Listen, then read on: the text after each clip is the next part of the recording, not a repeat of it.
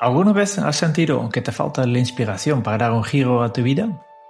Ese es el tema principal del programa de esta semana, donde compartiremos los dos libros que cambiaron nuestra forma de ver la productividad. Bienvenidos a un nuevo episodio de Kenso, el podcast en el que descubrirás cómo ser efectivo para vivir más feliz. Soy Kiko Gonzalo, maestro en leer, leer, leer y volver a leer. Y yo soy Gunsagas, maestro en leer muy poco a poco. ¿Comenzamos? Vamos a por ello, Jerun. Oye, ¿tú crees que realmente lo primero, un libro puede cambiar la vida? Sí y no. Eh, tu vida, obviamente, yo creo que tu, tu, vida no va a cambiar simplemente por leer un libro. Un libro te puede inspirar, un libro te puede explicar cosas, un libro te puede dar claridad, pero al final el cambio la tienes que hacer tú. ¿no? Y muchas veces yo leemos mucho y aplicamos poco.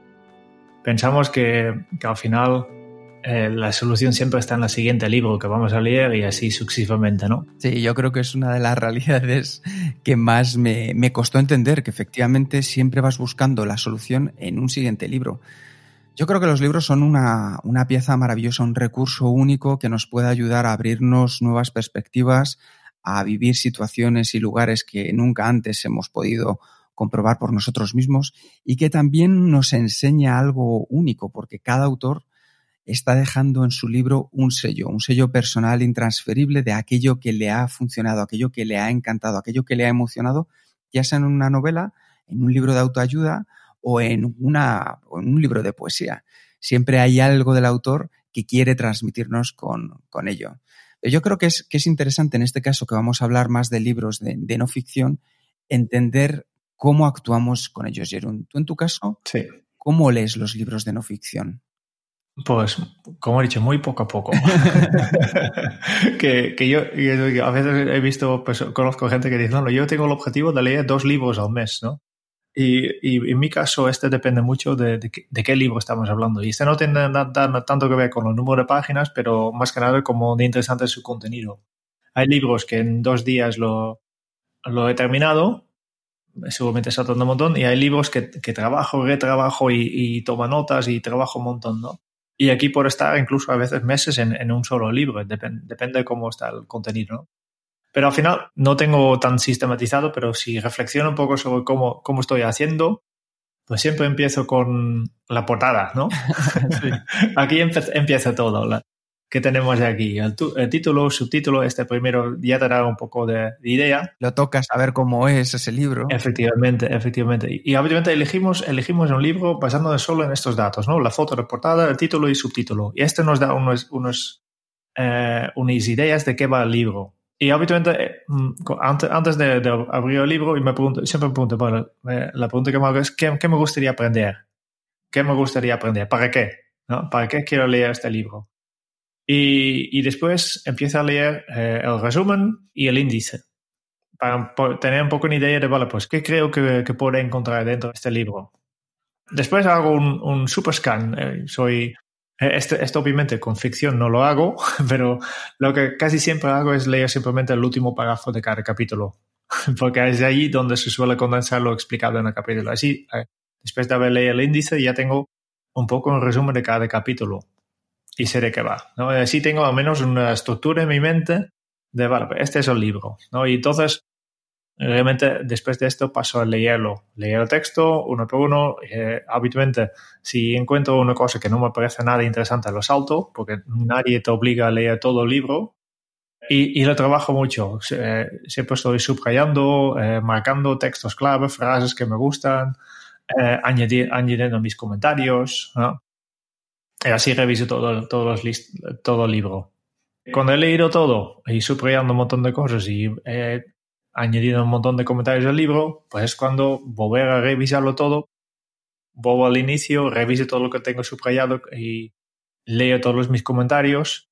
Eh, aquí también empieza a verificar fuentes, porque habitualmente hay que tener muy claro que que un libro habitualmente es una, una perspectiva personal de, de, lo, de, lo, que hay que hacer, ¿no? De lo que ha pasado. Y muchas veces eh, un buen libro de non ficción pues tiene muchas fuentes, estudios científicos, y yo siempre quiero basarme mi, mis opiniones en, en, en lo que realmente la, yo quería la, la fuente original. No, es, es un poco como el, el, este juego que, que, seguramente también has hecho cuando eres pequeño, de, de una persona empieza con una frase y le, y le pasa a una persona, esta persona pasa a otra persona y, y así después de, de 20 personas la de la frase original ya no queda nada. El teléfono es cacharrado. Eh, efectivamente, este juego.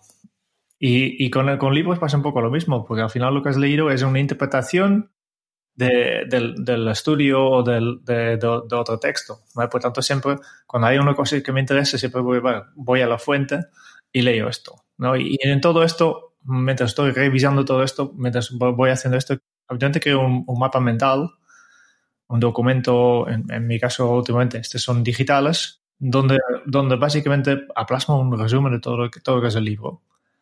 Y por otro lado tengo una serie de notas que en mi caso son simplemente documentos de texto con, con ideas clave, ¿no? Que te, te, hay una nota por, por, idea clave, ¿no? Son montón de notas sueltos que van en, en un, una carpeta y aquí en esta carpeta tengo un poco mi, mi base de conocimiento. ¿no? Hay un montón de información aquí, de un montón de libros y aquí es, es donde, donde paso la tercera fase, que una vez que tengo el mapa mental y mis notas, pues voy a, a mirar en esta base a ver si hay eh, libros relacionados, hay notas que ya, ya, ya, ya tengo sobre este mismo tema o temas relacionados y voy a buscar patronas, busco también otros libros, eh, vincular la información.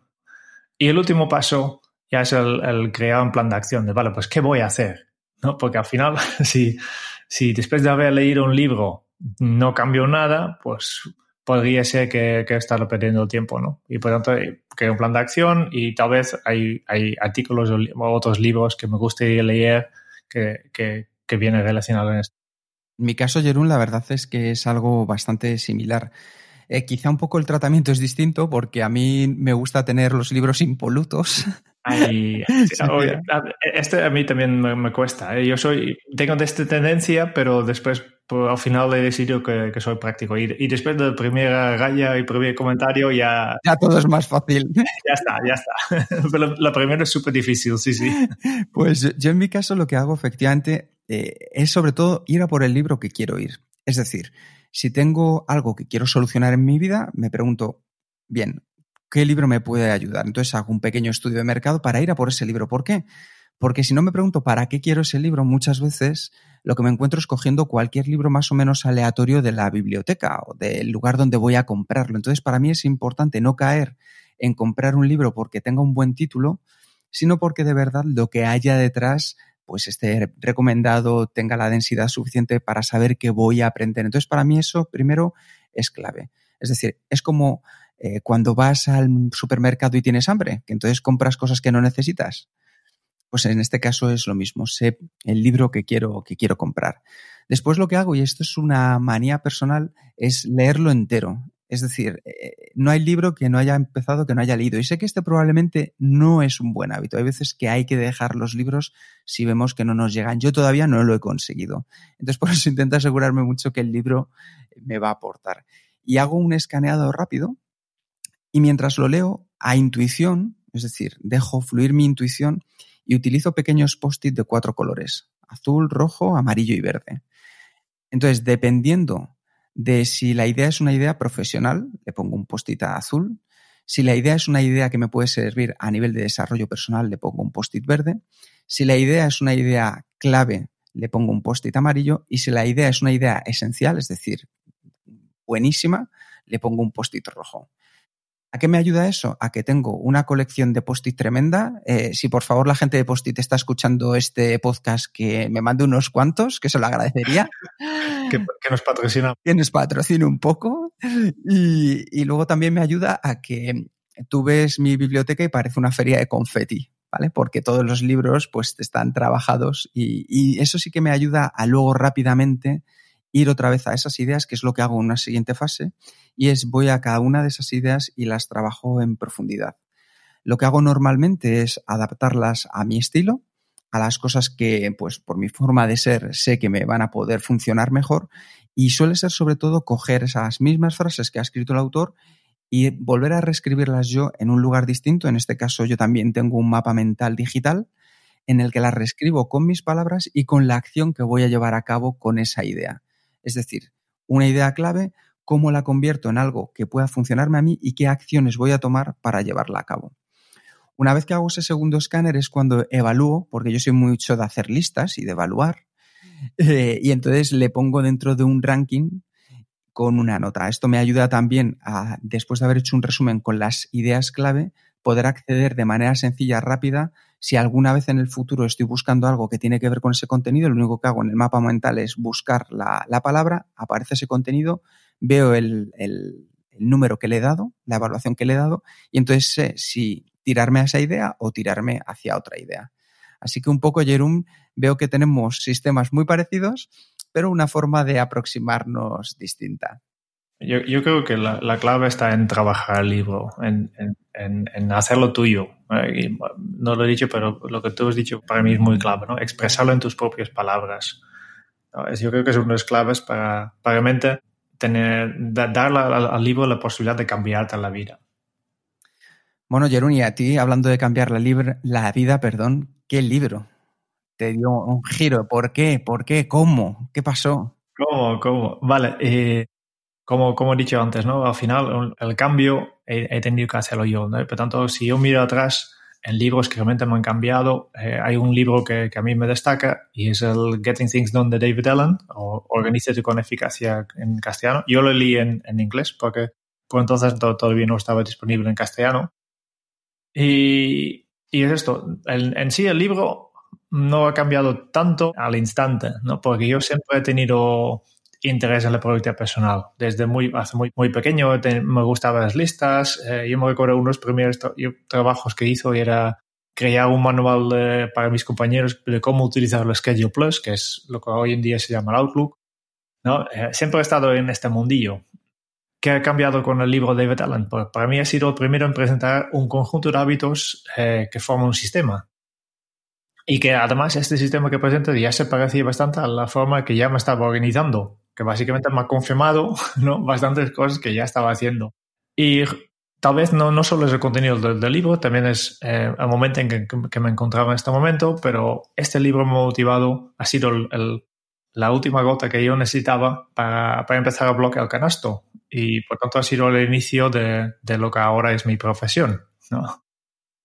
Este, eh, otra vez, eh, ves que que el cambio realmente ha venido después de, en el trabajo, aplicando no, no tanto en los contenidos, pero sí que, que, que yo decidí, la, la, acción que yo decidí después de haber leído el libro es, mire, voy a hablar más de, de, productividad y voy a lanzar este blog, porque me interesa este tema y me gustaría, es la acción que yo decidí de haber leído esto, no, no tanto de, de, cómo ha afectado mi, mi propia organización personal, que también en una forma me ha inspirado, pero más que nada es esto, que, que básicamente ha sido el inicio para, para, lo que ahora ya hace muchos años es mi, mi profesión. Ah, impresionante.